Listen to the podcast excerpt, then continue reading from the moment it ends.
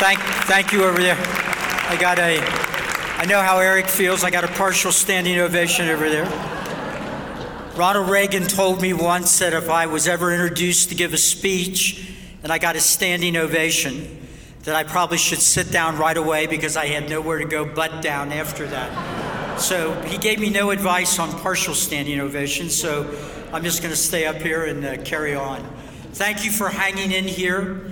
Uh, th- this has been an incredible conference. I hope you agree. Uh, but it's also been a heavy conference with a lot of difficult messages, a lot of things to process. We were talking at dinner uh, tonight about a lot of old stories about how I got into this battle. And Dr. Dobson, I started thinking back on when I left the White House, and uh, you and I had been talking about, you know, sort of putting the Family Research Council on steroids. Um, you know, it was a dream, and uh, we wanted to move forward on it. I came out and met with, with Jim to talk about it. Uh, it was going to cost some money. Uh, I was going to be paid, you know, a reasonable salary, but around the same time, I got approached by a law firm in Washington, D.C. They wanted me as their token conservative, and, uh, you know, they, they put a very interesting offer on the table. I mean, between bonuses and the rest of it, uh, I was going to be making seven figures. And so I knew what I wanted to do, but I felt like a good spouse, I should go home at dinner that night and, and talk to Carol about it and, and uh, just kind of share my thinking with her. And I said, Well, honey, I, I talked to this law firm and uh, I talked to Dr. Dobson. If I go with Dobson and do this thing, it's going to be this. And, but the law firm offered me basically a million dollars, but I mean, Carol, as, as you know, I, I just, I wouldn't be happy. And she looked at me a second and she said, Well, could you be unhappy for a couple of years? no, I, that did not actually happen, but I love telling that story. She gets furious, and I can tell you, I'm, I'm, uh, I'm not going to have a good night tonight. I just, it's not going to be a good night. That's, that's all there is. To she said, of course, take the Dobson uh, project with FRC and the, and the rest of his, his history. But look, it is, Jim, it's fantastic to be back alongside of you in this work after everything we've been through and at a time like this. And that's been a, a theme of this whole conference, right? What time is it? Eric touched on it uh, in a very articulate way, but it's, it's come up multiple times in the last couple of days. It, it's not the 1980s, it's not God blessing morning in America, Ronald Reagan's uh, great slogan. It's not morning in America. It, it's more like a couple of minutes to midnight. It, you know, it feels a little bit like the 1960s, but it's worse than the 1960s. The 1960s had a lot of this stuff we're dealing with, but it was a counterculture. It, it, was a, it was challenging the prevalent culture in America. Now it is the culture of America. We're the counterculture. So it's, you know, it's not really the 1960s. It's not the 1950s. I like Ike ain't going to do it. it. It's a lot closer to the 1850s, quite frankly. In the 1850s, we had one difference of opinion that could not be reconciled, could not be compromised. Either one man could own another man, or one man could never own another man. What's the middle ground there? There had to be a great war. 600,000 people died to prove that no man is born with a saddle on his back, another man born with spurs to ride him. Well, I can list 10 different things of which there are irreconcilable differences today. What, that's going to be resolved if we get the House and Senate, but they have the White House, or we get all three, and we're going to be able to ram down their throats our answer to all these things that cannot be reconciled? We're at a moment in which I think we are, for better or worse, going to see things and hear things and read headlines that are going to shake us to our very core. Did anybody think four weeks ago you were going to wake up and see headlines that said 1,400 Israelis massacred? That wasn't on my radar screen. You know, I had an acquaintance that lived in Paris, and he was a guy that uh, loved reading history. He would stay up late at night reading history books, uh, uh, novels based on actual history. And he particularly liked, and Eric would be interested in this, he particularly liked the 1930s. He used to think, What would I have done? He said to me. I, I, would think about that. I would sit there with a glass of wine. What would I have done in the 1930s? Would I, would I have been part of the resistance? Would I have hidden a Jew in my attic? And he said, then one morning, uh, as I was doing chores around my apartment, I heard shouting from the street outside. And he said, I went out on my balcony and I, I looked out on the street, and there were men walking in the street, and they carried the Israeli flag, but they had cut out the Star of David and they had replaced it with a swastika, and they were chanting death to the Jews. This was years ago.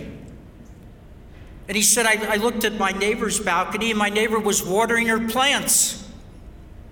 And then I looked over here and I saw a guy I know on the floor below me, and he was going to work.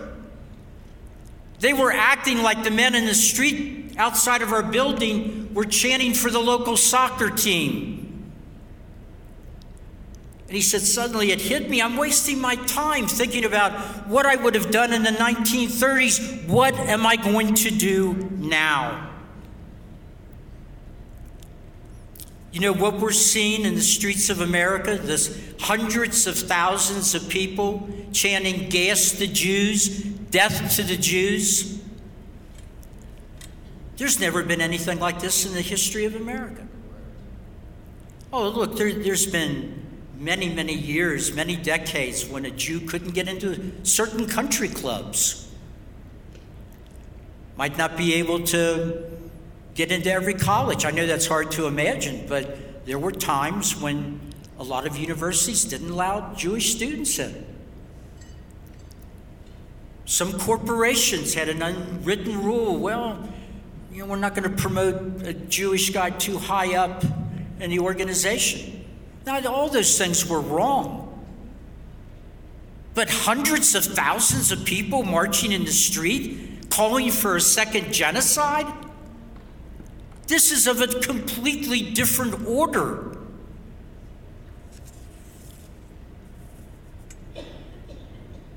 There was a question about uh, whether Eric has a chance to talk to Jewish leaders. It's an, it's an interesting question. There is no historical hatred like Jew hatred. It is the longest hatred in history.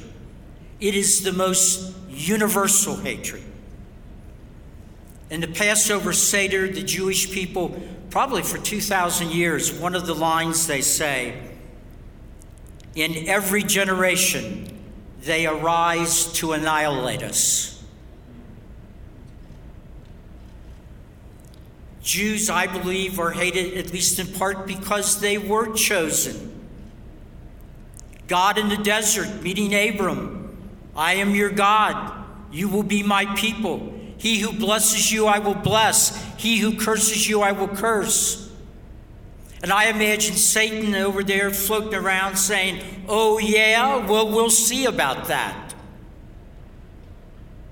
I've met many Jews who say, you know, Gary, you people keep saying we're the chosen people. Quite frankly, I would have just preferred not to be chosen. The idea of a single God came from the Jewish people in that meeting in the desert. The basic legal code of Judeo Christian civilization came from the Jewish people, the Ten Commandments. 95% of the Bible was written by Jews. The patriarchs are all Jews. When Christ returns, he will come back to the actual Jerusalem. He will stand on the Mount of Olives and it will split in two. The Jordan River will start flowing in the opposite direction. The people who want to erase the history of the Jews from the Holy Land would, if they succeeded, erase the history of us from the Holy Land. The Jews were in the Holy Land when Washington, D.C. was still a swamp. So Judeo Christian civilization is under attack. And Israel and the United States are the two pillars of that civilization. Did, did you hear the phone call that one of the men that carried out the massacre made? He called his parents. And when you listen to the recording, the, the happiness in his voice sounds like what we would have sounded like to call our parents and say, You're going to be grandparents. But he was calling to say this I killed 10 Jews with my own hands. I'm using the Jew woman's phone to call you right now.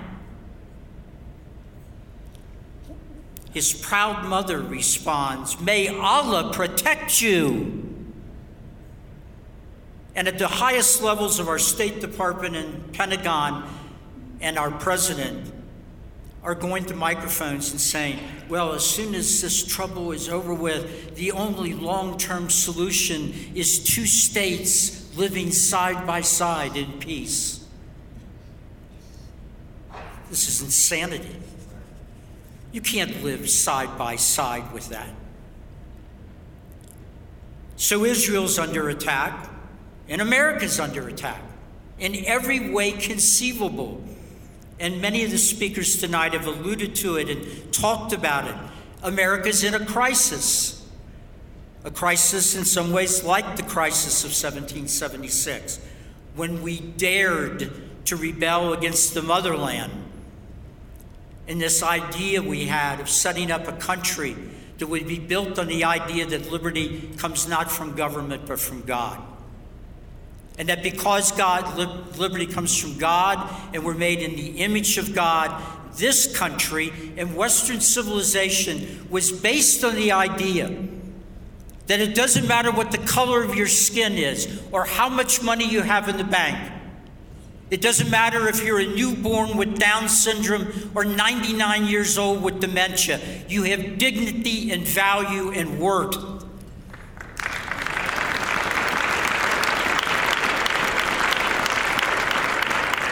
This civilization, based on that idea, has brought more freedom, more opportunity to more people in any, than any system in the history of the world. And we are teetering on the edge of a cliff.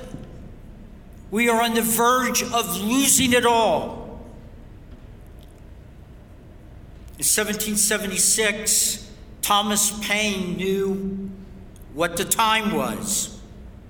He wrote a pamphlet called The American Crisis. The first lines are These are the times that try men's souls. The summer soldier and the sunshine patriot will, in this crisis, shrink from the service of their country. But he that stands by it now deserves the love and thanks of man and woman.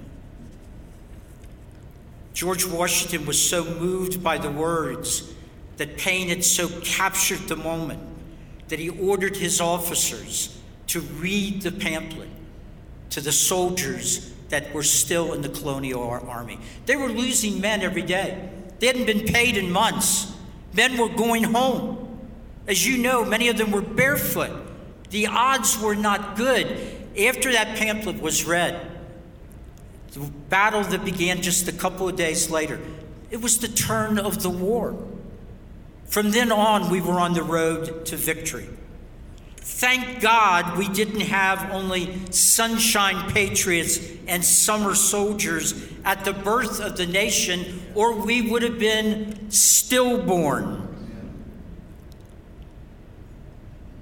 But what will happen to us now?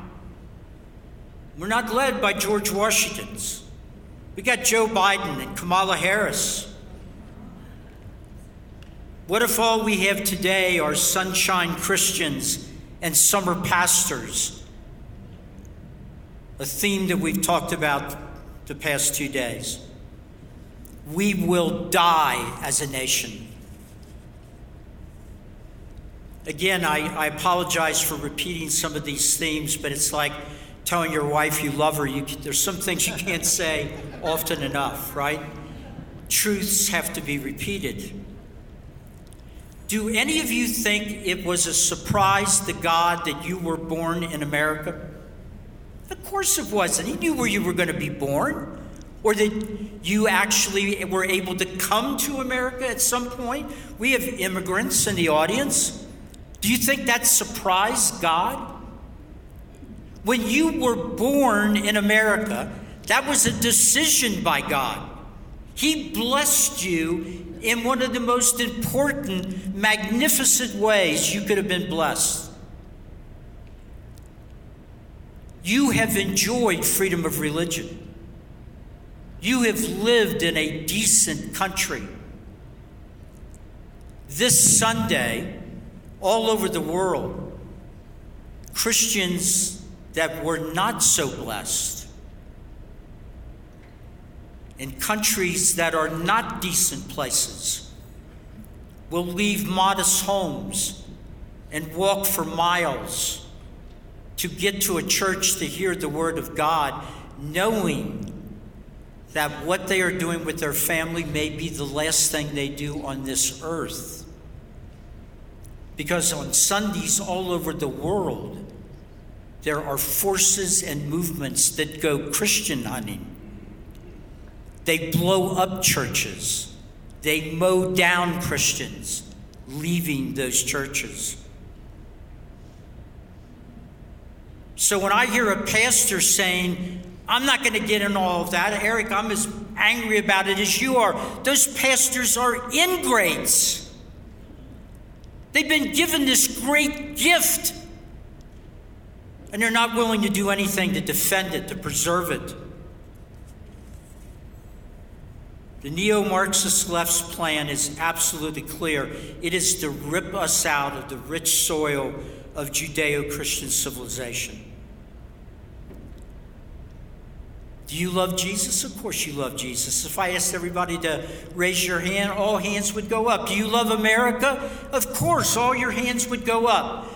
That is a description of the overwhelming majority of the American people for 95% of our history. They loved God, they loved Jesus, and they loved America. Today, that's called Christian nationalism.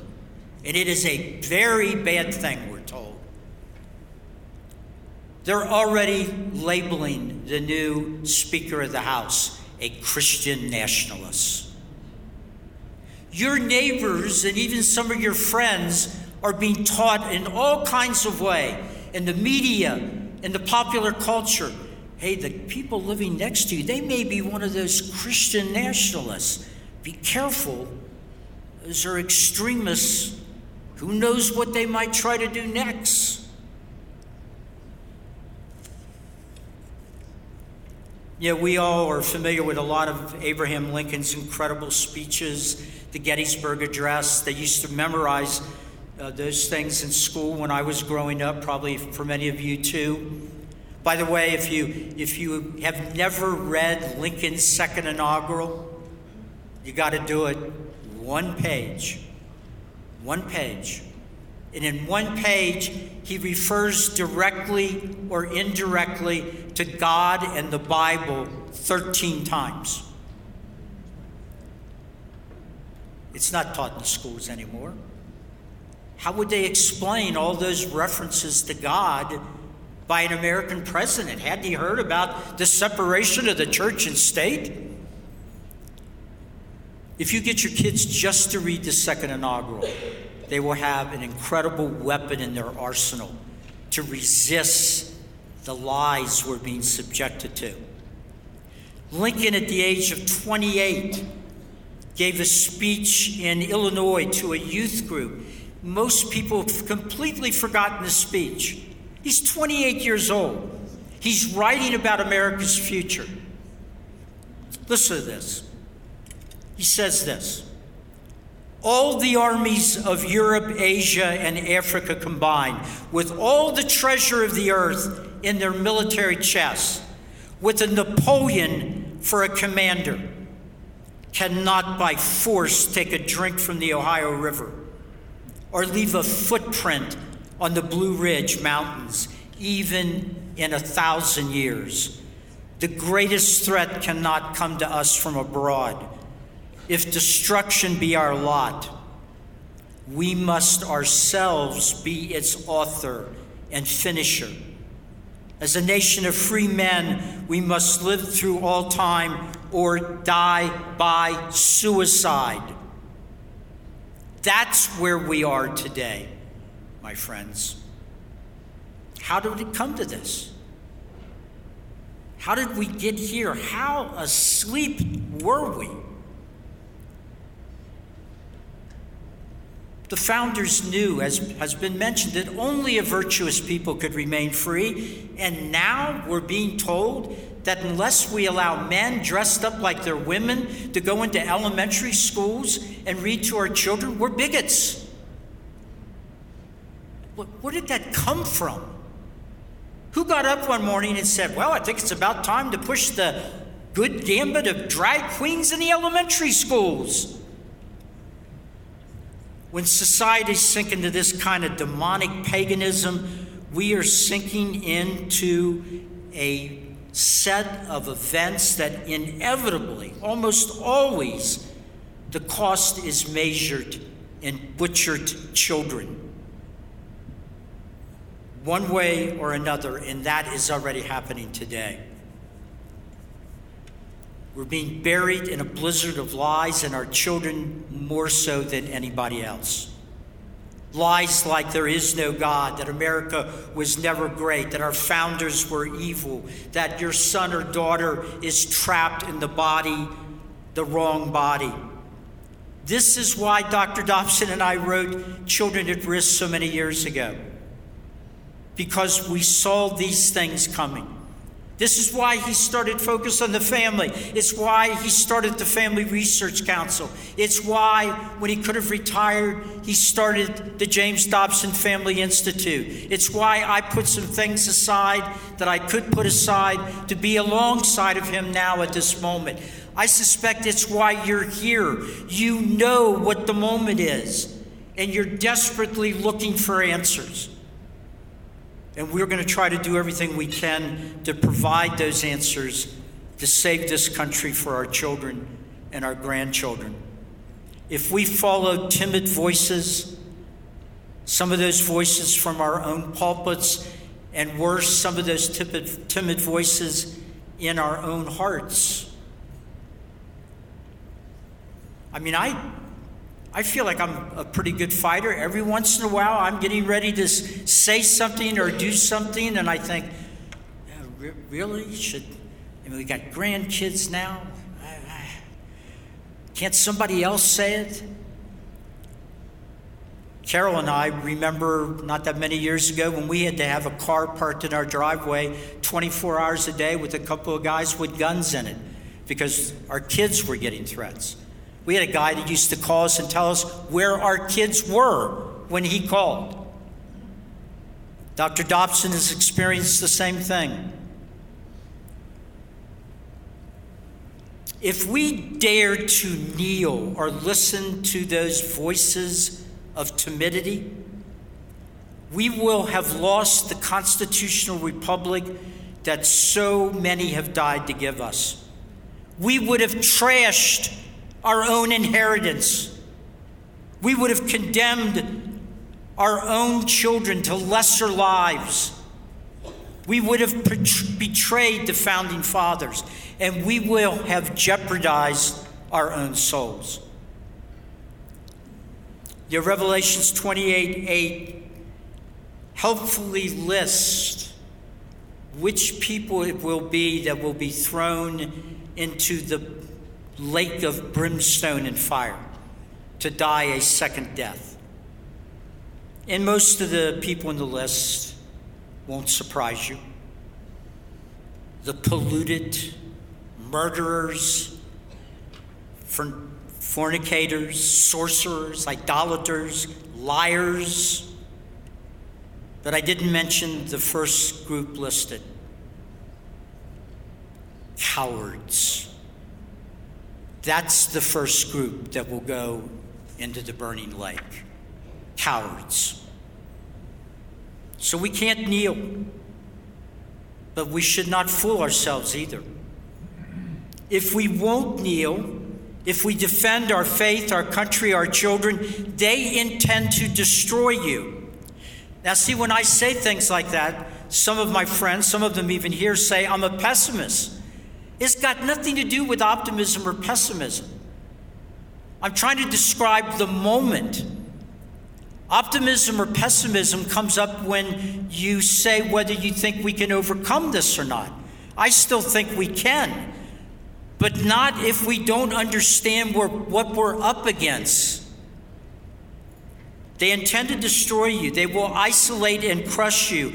They will dehumanize you. They are already doing that with the words they use to describe us. They will put you in jail. You don't think they'll put you in jail?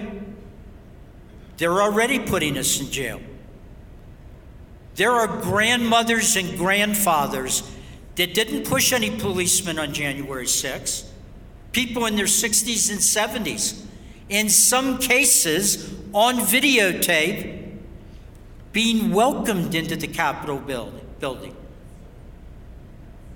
They have been put on trial, they've been found guilty, and they have been given sentences worse than carjackers and drug pushers get in Washington, D.C.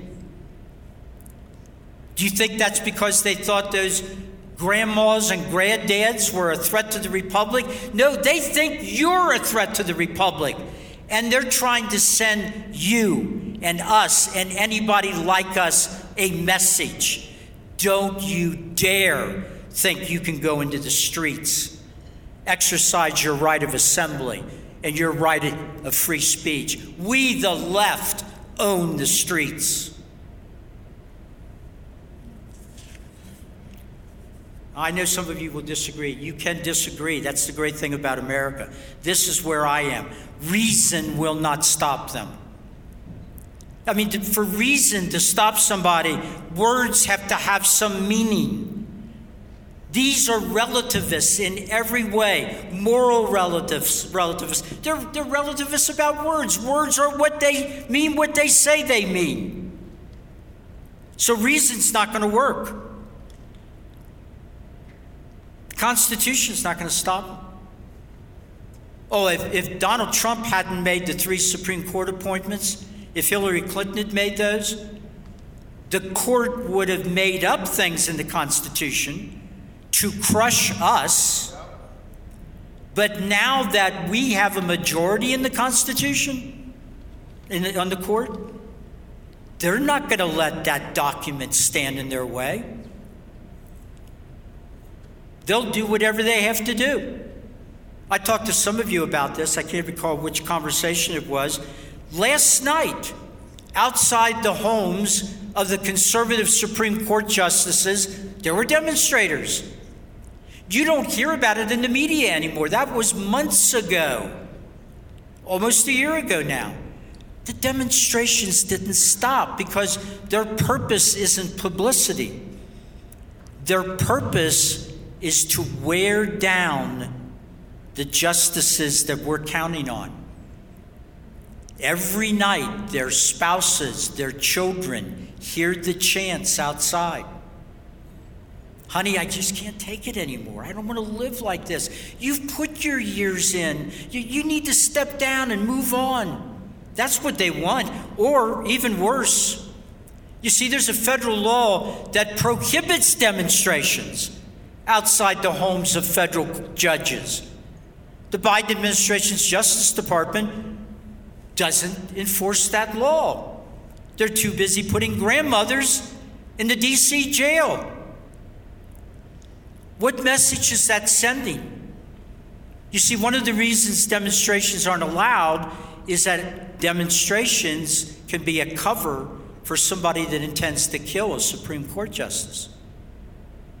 And somebody tried to. Flew from California to Washington, D.C. with that intention, but ended up being stopped. If they get the Senate back, we lose the House, they keep the presidency, they will stuff the Supreme Court. There'll be 12 justices on the Supreme Court. What are those Christian friends of ours going to say then? Oh, I can't just stomach Trump. When all of what they cherish is gone. Before those three appointments, I talked to a Supreme Court justice a number of years ago. And he said to me, Gary, I've, I've counted every, every, every which way I can count. I can't find five votes in the Supreme Court anymore to uphold the First Amendment freedom of religion. So I'm just praying we don't take any freedom of religion cases. Now we have a majority in the court. But we came close to losing that. Now, this is a harder thing to swallow. They're not going to be stopped by our goodwill. Oh, look, you might have a friend or a relative that you want to be loving to and you want to talk to them, and even though they disagree with you on everything, you want to reach out to them when you're in trouble, you should do that. And you might be able to win them over on a one on one basis, but this neo Marxist movement that intends to rip us away from everything America was built on, they are not going to be moved by our kindness our impulse toward Christian charity won't do it. There aren't enough cheeks to turn. Hitler could not have been hugged out of it. It took blood and iron. It always takes, ultimately, blood and iron when you have an opponent that is as vicious and as dedicated as the opponent that we're facing. A few weeks ago, we observed the, I guess it was the 22nd anniversary of the attack on 9 11. I was stuck in a traffic jam, as some of you know, in my car right next to the Pentagon that's, that morning, about 60 yards away from the Pentagon. When all of a sudden I heard the roar of a jet engine and that jet flew into the side of the Pentagon, and the blast literally moved my car and the cars that were in that line. I was the last car to get across the bridge to get on into Washington, D.C., to try to find our daughter.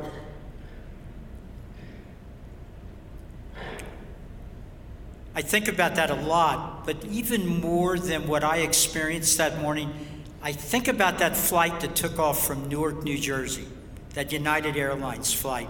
The passengers on that flight found themselves in the middle of a nightmare. The plane had been hijacked. Several of the stewardesses had their throats cut. The pilot and co pilot were dead. The passengers gathered in the back of the plane to talk about what do we do? By, by the way, there was a disagreement. Some said, you know what, we need to get back in our seats. The plane's going to land. There'll be negotiations. That's the best chance we've got. Other passengers said, no, no, no, there's, there's something else going on here. We need to fight back. You have any idea what they did, these Americans who disagreed, on the morning that our enemies meant to take down our constitutional republic? They voted. Everybody in favor of fighting back, raise your hand. Everybody who thinks we ought to take our seats, raise your hand and the ones that wanted to fight back won the vote. Now, a lot of these passengers, it was actually a Jim Dobson moment if you think about it. They wanted to make a last phone call home. They called mothers and fathers, children, parents, simply to say one more time, I love you. Don't forget me. Tell the children every day what they meant to me. One of the men on the plane that made one of those calls was a guy, you'll recognize the name, Todd Beamer, a Christian man, a graduate of Wheaton. As fate would have it, when he made his phone call home, the call was redirected by the federal government to the GT, GTE headquarters in Chicago. They were in charge of the phone system on the plane. And our government wanted to hear from these calls as much information as they could get about what was happening on the plane. And so Todd Beamer didn't get to tell his wife again that he loved her. He was talking to a woman named Lisa Jefferson who worked for GTE. And he extracted from her a promise that she would call his wife and tell her about the phone call. Lisa Jefferson and Todd Beamer talked for 13 minutes. During that time, and it's not clear how it happened, they started saying the Lord's Prayer together. And Lisa Jefferson said she could hear other passengers joining in. Deliver us from evil. And then a little later, they recited together the 23rd Psalm. Though I walk through the valley of the shadow of death, I will fear no evil. Shortly after that, Lisa Jefferson said, I could tell that Todd was not talking to me anymore. anymore. I, could, I could hear other people's voices, and I, I heard him say, Are you ready?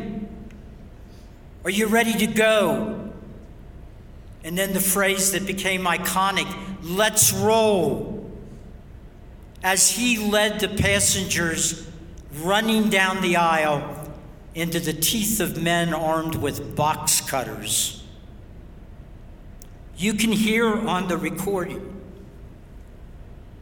the brutal battle that ensues, the screams, the crashing plates and carts and yells you can even hear at the beginning one of the hijackers saying to his fellow murderers, They're coming. Your fellow citizens broke into the cockpit. The struggle ensued. Nobody could get control of the plane. Witnesses on the ground said they saw it beginning to fly erratically and then go into a dive, and it crashed into the ground.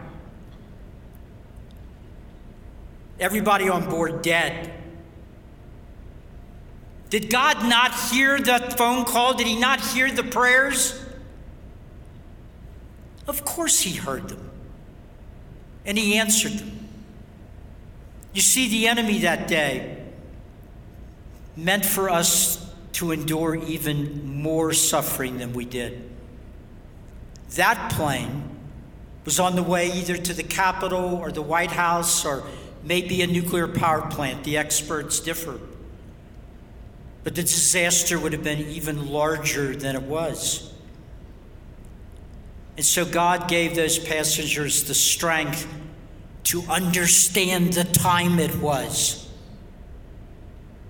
They voted, they prayed,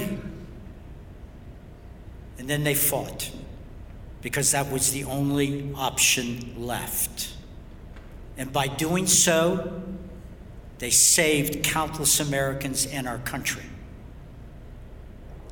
I believe in the years ahead, under the leadership of JDFI and many other wonderful organizations, and with men and women like you rising to the occasion, I believe that if we will all do that and with some grace from God and strength from God and some protection from God,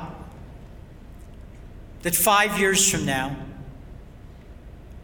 in 50 years from now, in 100 years from now, or until our Savior returns, that the Star of David will continue to fly over Jerusalem, the city of the free, undivided nation of Israel, and that the stars and stripes will continue to fly over Washington, D.C., the capital of the free and undivided people of the United States of America. May it be so. God bless you all. God bless you. Thank you. Thank you very much. Thank you. You're too kind. God bless you.